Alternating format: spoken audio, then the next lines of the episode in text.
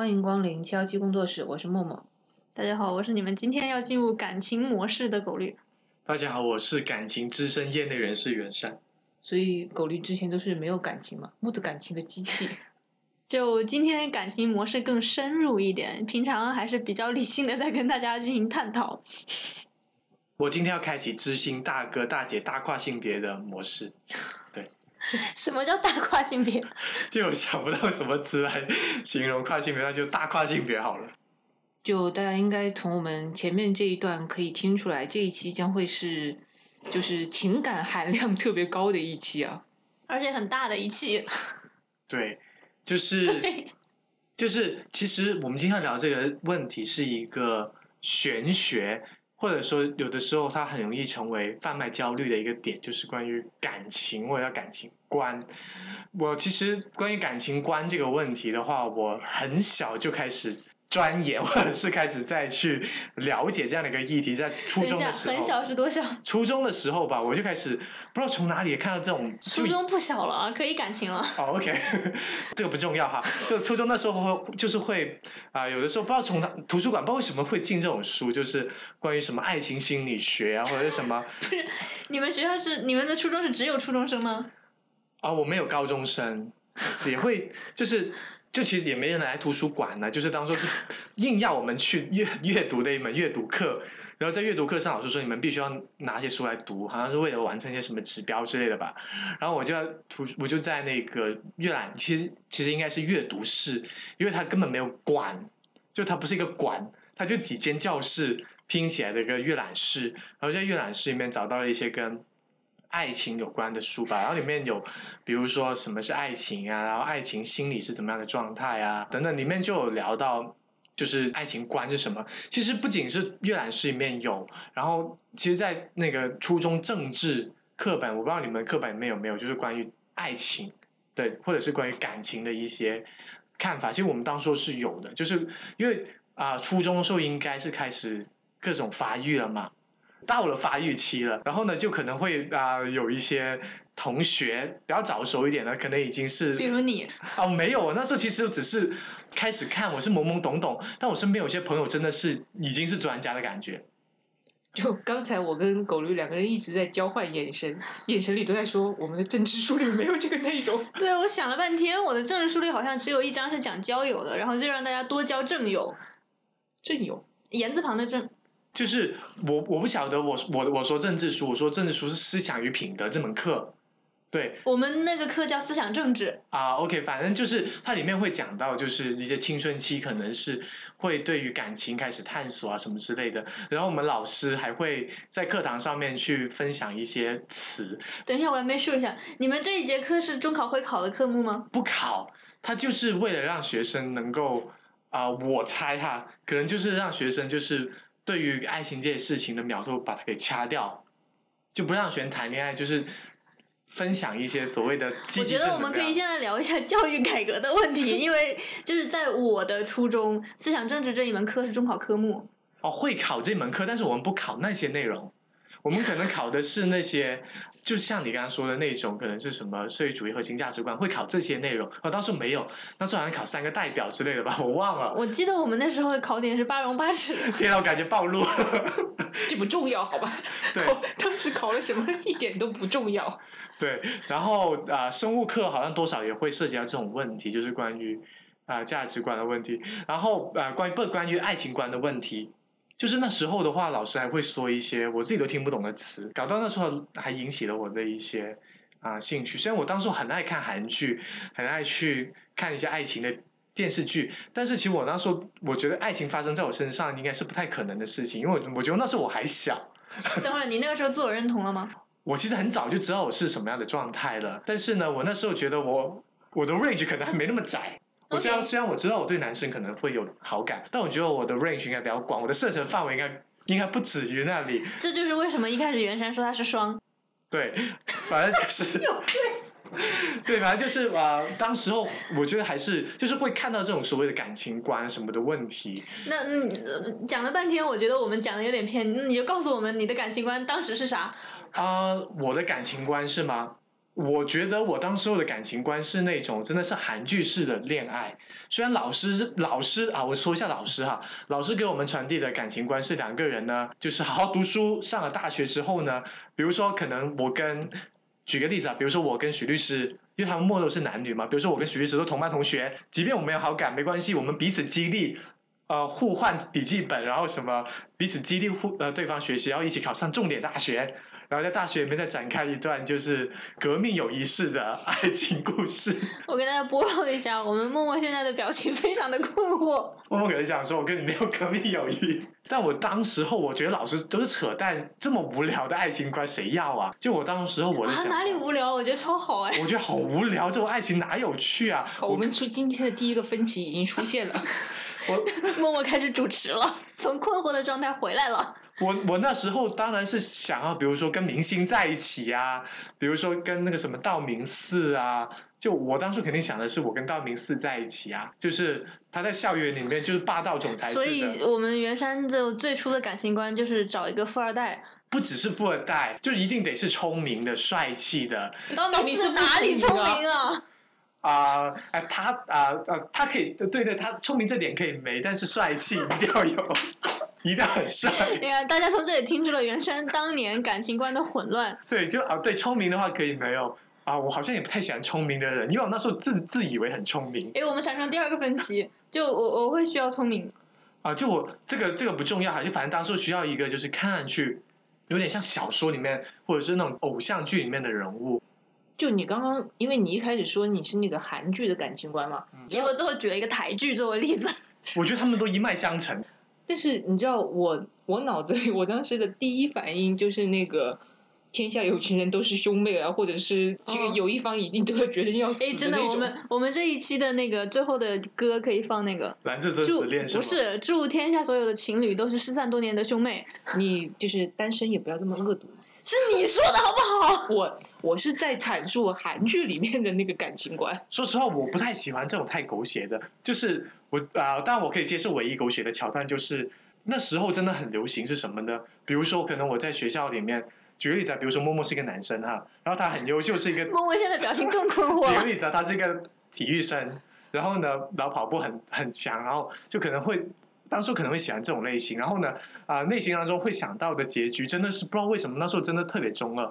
我内心当中想到的结局一定不是我们两个很幸福的在一起，我觉得那很无聊。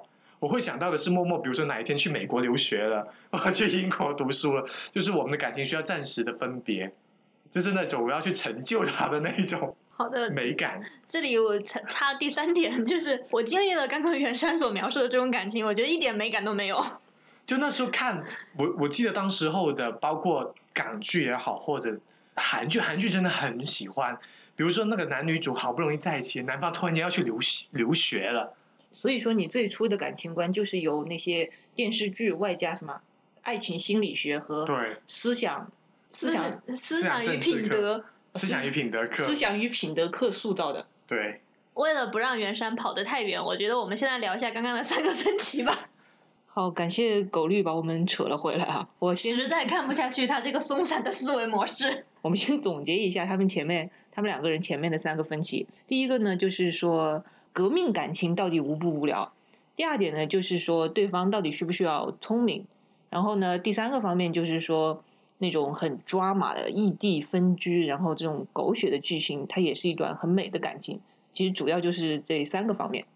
然后现在。请双方辩友开始 阐述你们的观点。其实我我是这样看的，我我我是在陈述说我当时候的一些想法，因为其实初中的时候嘛，年少无知，就是其实是没有，就年少无知，然后呢，其实是对很多的问题是抱有一种比较的很不成熟，或者是真的是受到那种电视剧影响，然后才产生那种观点。我们现在先告诉我，你现在觉得革命友谊无聊吗？啊，你说革命爱情。哦，对，革命感情无聊吗？说实话，现在我也会觉得无聊。那不就得了？你解释那么多干嘛？不是这个问题，但我我想说，我当跟当时的心境是不一样的。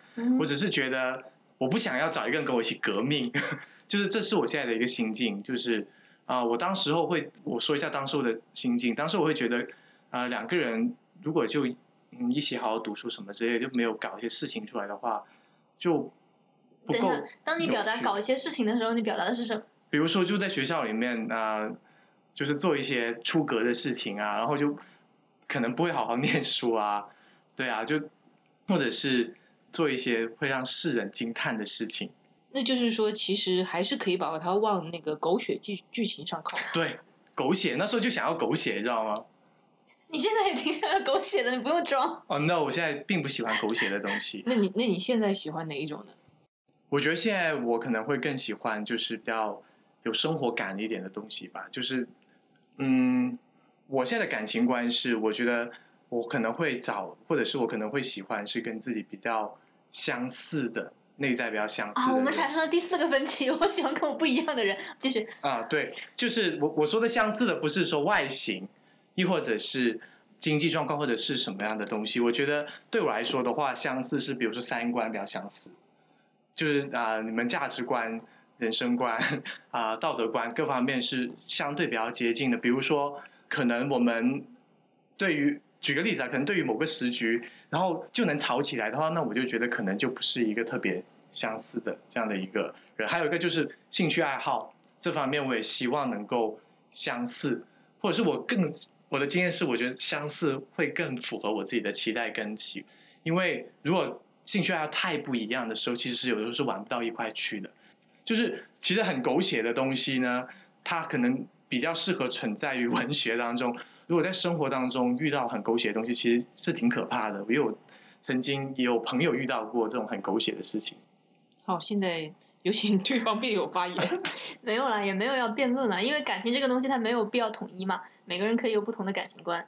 那先讲这个革命友谊的问题哈，我就觉得就是在我看来比较好的感，首先我们要搞清楚什么叫革命友谊，就是在我看来比较优质的感情应该是能够互相成就的。那这个互相成就，在我的很多的场景里，我会觉得就是有一点革命友谊的那种感觉。嗯、我记得我以前有看过一对拉拉，就是他们两个之间的爱情的见证都在那个学术上，就是你你在他们的那个专业领域，你可以搜到他们两个非常非常多的论文。然后比如说一座是那个 T，那么二座就是那个 P。如果一座那个 P，那二座就是那个 T，就是他们俩会共同去搞学术。这里一作二作就是第一作者和第二作者的意思。对，就是他，你就会看到他们的各种学术上的成果都是两个人互相成就，然后来做出来的。就是这样，这种革命友谊，我就觉得特别好，就是呃，两个人都让对方变成了更好的自己。就如果他们只有一个人去做那些学术的内容，可能就不会做成像他们现在那样的好，那么的辉煌。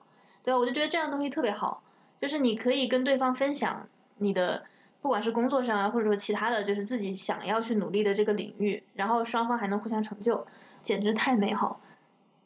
这里的话，其实刚刚狗狗讲到了一个词，就是优质的。其实这也是可能比较容易会有不同意见的地方，因为啊、我之前就听过一种观点，就其实，在感情里面没有分啊、优质或者不优质哈，它当当然可能会有条，当然可能会有条线，就是啊、只要不涉及到，比如说可能暴力，就没有涉及到互相伤害的话，其实大家认为可能都是好的，或者都呃就没有分优或者是劣。当然，就是你也可以去区分优或者是劣，就其实这是两种不同的价值观。你的观点到底是要分还是不要分呢？我的观点是吗？嗯，其实我对我来说的话，我内心当中还是会认为存在好的。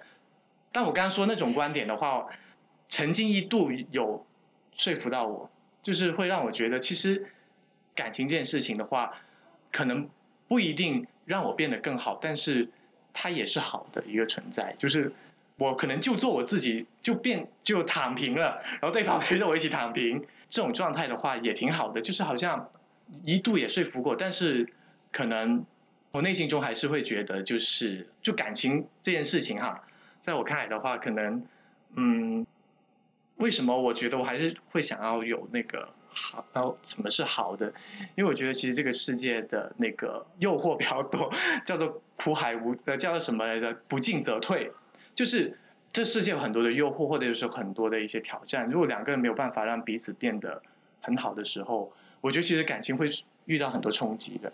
所以就是说，在现在在第一点这个上面，其实，在一定层面上跟狗狗达成了共识。没有，他还是觉得革命友谊无聊啊。啊，没有，我我我说的那种，因为我我们对革命友谊的理解可能存在的不一样。因为在我来说，革命友谊是一起来做很大的事情，对。但是我的话，我可能是都去搞学术了，还不是很大的事情。对，但对我来说的话，不是。我觉得可能是让彼此的生活状态变得好一点，其实就足够了，就不需要说要到革命这么夸张。好累啊！来，各位听众朋友，如果你们听不懂袁山在说什么，那不能怪你们，因为我跟默默也正在交换疑惑的眼神。没有，我其实是想说，就是袁山对于革命的定义，就是你对革命的定义可能太过于在这个字面上了。你觉得革命是一定要去干一番大事业，或者是说一定要去推翻某种东西，或者然后去建立新的东西什么的？但是不是的，就是其实狗狗讲的，就是像这种革命性的，它不是，它主要不是想讲革命这个事情，它的重点是落在双方的相相互的一种扶持以及双方共同进步的这个点上。你点头，大家也看不见了。对，袁山黄牌警告，我们不是视频。好，然后我们现在再到第二点，就是说对方是否一定要聪明。其实这个问题挺有意思的，就是。我说一下以前哈，就是可能在初中的时候会觉得说，如果对方很聪明的话，那我要我干嘛？就是那时候可能会自以为很聪明，就觉得那要我干嘛？就是可能会想找一个比较傻一点的、憨一点的，就是那种感觉很忠犬的人，就那种不要不要脑子太会想东西的那那样的一个状态哈。就是这是我当时我的一个心境，但是狗好像说。你会更喜欢聪明？不是你当时的心境，那你现在的心境呢？我现在的心境，嗯，说句实在话，我也不希，我也不希望，就对方是那种绝顶聪明的。其实我会，我也会有一点点怕。说实话，我是会有点怕。就是如果是很聪明，很聪明，但是蠢的话，或者是憨的话，就我觉得是不行的了。就以前初中时候想象的那种，就是铁憨憨的那种的话，no，啊，就是啊，可以聪明，但是有限度的聪明。这是我的一个心境。就其实当我讲到聪明这个点的时候，我我感觉跟原先想的东西完全不一样。就是他把那个憨和就其他的东西全部放到了就是不聪明这个地方，哦，然后聪明这个地方他又觉得是那种心思很多的。但我我的那个我表达的东西跟这个不太一样，因为我有很多经历，就是嗯，跟有一些人接触。或者交往的时候，因为我觉得两个人如果要在一起的话，就互相的那个交流的顺畅是非常重要的。嗯，但是我就有很多的经验，就是根本就没有办法把这个天儿给聊下去。就你说东，他根本他就理解不了，他跟你说西，就两个人讲话永远不在一个层面上，然后就讲话特别特别的费劲。所以我就会讲说，我需要一个呃聪明的人，就是当你在表达一个观点的时候，至少他知道你表达的是什么，能够听进去，然后能够就是回应。而不是说，当我说啊，今天天气好冷，然后他突然就开始讲什么，哎呀，这件衣服好漂亮什么之类的，那这样就对话都对不到一块去的话，两个人很难有有效的交流，就没有办法就发展感情了。那我觉得其实狗狗说的就是一种理解能力的问题，就是关于双方对于对方的那个说话，他的理解程度能有多深，以及就是能不能 get 到那个点吧。嗯，其实我解读为啊，其实我解读为凡尔赛。因为狗狗有的时候脑回路很快，你知道吗？它有时候讲话很快，我觉得它它想找一个能跟上它脑回路的。其实我觉得它有点在凡尔赛自己的。不是，对，就各位听众朋友们，当你们听我们电台的时候，我觉得你们应该能听出来，就是转话题转的最快的人是袁山。啊，不过说句实在话，我真的是觉得就有点岔开小话题啊。就是一开始的话，我见到狗狗的时候，我的第一反应就是在想。要跟上它的那个速度啊，确实是需要一点能力的，就不是说有有时候真的是 get 不到，就是如果这个转速慢一点的话，有时候真的是 get 不到。没关系，反正你们两个也不会在一起。这这个对这件事情我们很肯定。好，然后现在我们就是到第三点啊，其实前面也有稍微提一下，就是对于狗血剧情的喜爱这一方面。哇，那时候真的是我发现就是。大家啊，可能可能是我们那圈人吧，真的好喜欢那韩剧里面那些什么啊癌症啊，然后什么车祸啊，什么出国留学这些梗。你你们当时没有看很多这种剧吗？就是感觉被他，就感我觉得那时候真的是大家都在玩这个梗，都在玩这个套路。就一部电影里面，一部电视剧里面，如果没有人得癌症的话，可能就没太没太多人看了。就这个现象我们是知道的，但是我好奇的点在于，你觉得它美在哪儿？我觉得可能是一种可惜的感觉吧，就是他贩卖一种可惜感给你，就是他们原本多好的一对恋人啊，两个人经历这么多痛苦，被女儿在那边折磨的，或者被女二跟男二折磨的，或者被奸人弄得特别惨，然后最后好不容易在一起，居然得了癌症。所以，所以就是呃，其实总结起来就是有缺憾才是美。对 OK，对，对。然后刚刚就是袁山举那些例子的时候，我 大致的在脑子里过了一下幻灯片，然后我发现啊、呃好像很多狗血的剧，虽然我本人不狗血，但是我好像莫名其妙经历了很多狗血的剧情，就是像什么呃谈着谈着对方出国了这种事儿我经历过，然后什么住院这种事儿也经历过，就中间有人来捣乱这种事儿也经历过，就总之不知道为什么我就是一个有故事的人所以真的很神奇的一点，我很喜欢看这种狗血的东西，但我生活里面狗血事情很少啊！我觉得你上一次分手就蛮狗血的，啊，是吗？嗯。还好吧。对，但但嗯，我我觉得我们还先不要聊这个事儿。但嗯，可能你就是没有意识到你的狗血。啊，因为我觉得这件事情的话，可能我觉得分手的时候肯定多少会有情绪嘛，但基本上几乎从来没有做过一些伤害彼此的事情，可能就顶多啊骂对方一两句王八蛋什么之类的，然后没有没有做太过分的事情。然后我不是我刚刚描述的也不过分啊，就有人住院，有人出国什么之类，这有什么过分的？啊，就是像这种的话，我觉得看你怎么去定义狗血吧。我觉得有些狗血是哦、我理解到有些狗血真的是像我身边有些朋友经历到那种狗血是是一个无限循环，或者是就是没有意义的一些伤害，或者是啊、呃一些很急的事情。所以现在你其实已经不觉得就是像这种狗血剧情有多美了。呃，看还是喜欢看，看还是喜欢看，但是生活当中的话，所以就是美还是很美，但是不要发生在我身上。啊，对，就是文学，就这是一个文学而已。对，就是作为一个经历了那么莫名其妙经历了很多狗血剧情的人，我是觉得就待在漩涡里还蛮难受的。你说突然好好的一个人，就是整个发展的特别好，然后所有都很好，但是没有办法，就是要出国。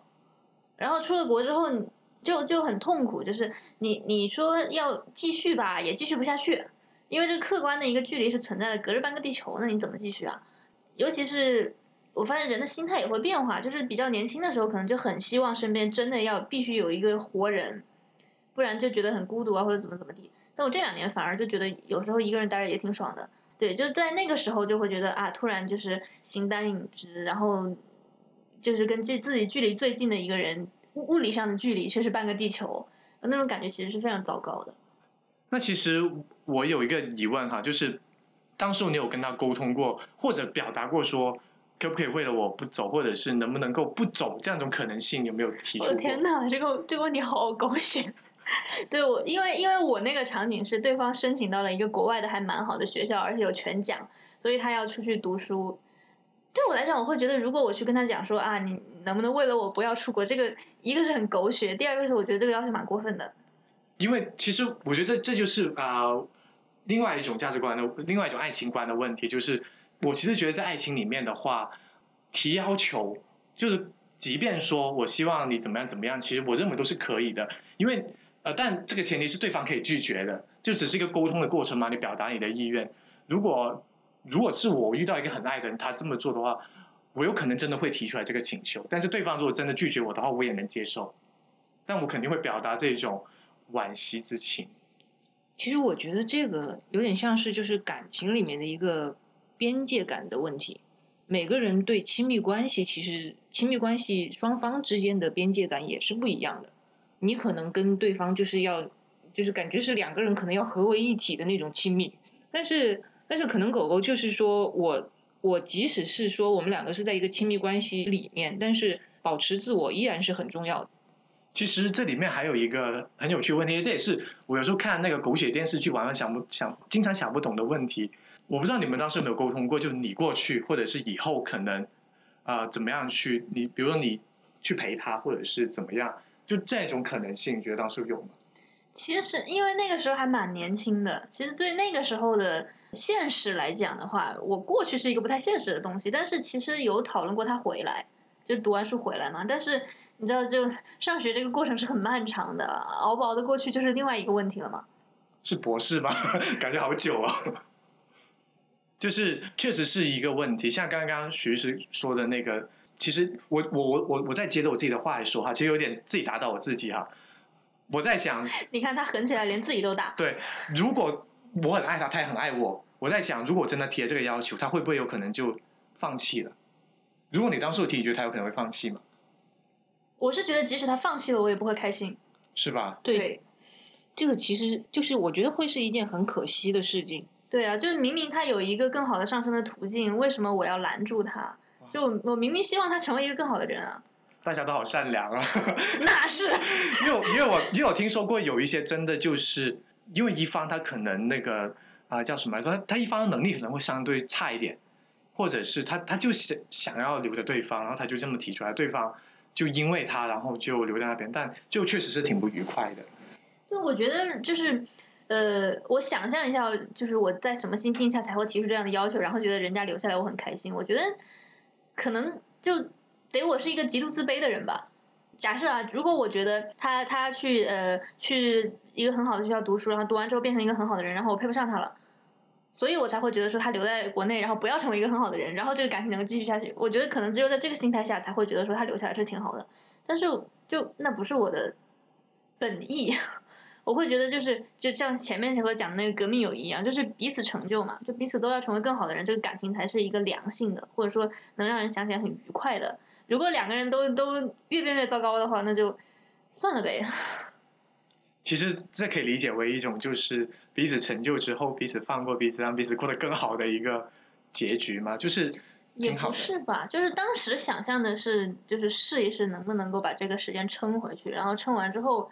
因为当时我没有想过我出去的问题，就想的是他回来的问题，就也也构想了很多那样的未来。但是，唉，可能当时太年轻或者怎么样吧，总之就是没有撑过去。就是年轻的时候，大家都喜欢想太远的未来。其实像刚刚果果讲到那个点，我我觉得这里有一个很啊，大家很容易起争争议的问题。我包括个人也会有一个很强烈观点，就是我个人不太相信异地恋的这样的一个状态。因为啊，我个人认为，如果两个人异地了之后，首先看多远。你比如说是天河到番禺这种距离，你们是叫异地吗？对呀，那叫异地吗？哦不，天河到南沙，这算异地了吧？不算。OK，呃，这种的话可能还好一点，比如说一周能见一次面嘛。但我说那种可能是一年能见一次面，可能。等一下，我觉得这里产生第三个分歧，第五个了。哦，sorry，whatever，不管他第几个分歧，就是像天河到南沙这种距离，如果是女生的话，会每天见面的，不可能每天见面，不会一直一天一次的，因为天河跟南沙通地铁啦，有什么难的？就在中间找一个地方啊，番禺什么之类的住就好了，然后每个人通勤一个小时啊。但如果两个人的工作不一样呢？就比如说我的工作在南沙，然后他的工作在天河客运站。对呀，就租一个中间的地方，然后两个人比如说各自通勤一个小时，女生的话就还是会待在一起的。这里出现了性别的差异是吧？对，就是啊，当然这个的话是另啊是一个其中一个点了，就是我我想讨论的是，如果两个人比如说要很久见一次面的话，是真的是地理距离比较远，那这种的话，其实我个人是认为不太看好，因为我觉得两个人如果分开太远的话，两个人之间的联系会很弱。其实大家总是会呃很强调说，现在有微信，有还能视频是吧？然后啊还能够就是。保持紧密联络，时刻保持联系都甚至能做到。但我始终还是觉得这种面对面的交流、面对面的沟通，那种互相之间一起住，像你刚刚说住在一起这种磨合，我觉得是感情里面比较稳固的，尤其到后期比较稳固的一个东西。如果分开之后，其实会出现很多很多挑战。我个人是认为感情本身是很脆弱，这种挑战有时候是真的是经不起，这是我个人的一个看法。嗯，我突然想到一句话，就是那个异地恋就好像养了一个电子宠物一样，其实就是这样的，就是在感情里面，两个人面对面的这个交流是不可替代的。就哪怕两个人就是在一块儿，可能也也不用真的是一起做一个什么事情，可能就是在一个房间里，然后一个人在看书，另外一个人在打游戏或者什么之类的。哪怕是这样没有交流的在一起，那个这个空间物理上的在一起也是蛮重要的。我觉得这很多程很大的程度上是区分友情和爱情的一个。界限，就是朋友，你可能就是天天跟他聊微信也挺好的。成功跟狗狗会扯会会师了。终于有了一个共识。对所以这个时候我要开出一条岔道。对，就是永远都有反对意见。我也不是反对，我只是觉得说，大家把异地恋看得太难了。我不觉得就是异地恋，它真的会影响到，就是物理距离真的会影响感情。我觉得物理距离其实会增进感情吧，就是在你们真的很久很久没有见面之后，你再见再见面的时候，其实那个时刻是非常非常有意思的。当然，就是在你们呃相处了一段时间之后分开的话，那个时刻是非常非常痛苦的。这这又是一点。但是我始终觉得说，两个人的感情的话，更多的还是就是精神上这一部分是更重要的。就是两个人在两个地方，但是会想到一起。其实我觉得这里还有一个问题是，我我我的一个感受哈，就是啊、可能在以前就两个人，比如说可能因为工作原因，一个人被派到外地去了，很久很久才能打一次电话，或者是很久很久才能写一次信，就这种的话是感觉是有一点用思念撑起来的一种感觉。但现在的话，比如说我反倒觉得哈，就比如说你马上就能视频了，然后马上就能发文字了，我给大家播报一下，现在袁善举起手机在假装视频。我在表演，OK，就把他拿着一个你能视频了，他那种思念之感其实没有了。但是呢，你们两个人又并不是真的待在同一个空间里面，就反而会让异地这件事情变，我个人反而会觉得会变得更艰难，因为他彼此似乎就呃近在咫尺，但却又不是真实的，就是那种思念感，我他撑不起来了，就没有那种感觉了。我觉得是看每个人在感情中的需求是什么。那比如说像默默，可能就是他就是主要的需求是在精神上，然后对我来讲，我就我就真的需要回家之后有人能抱我一下，这个东西异地是做不到的。你可以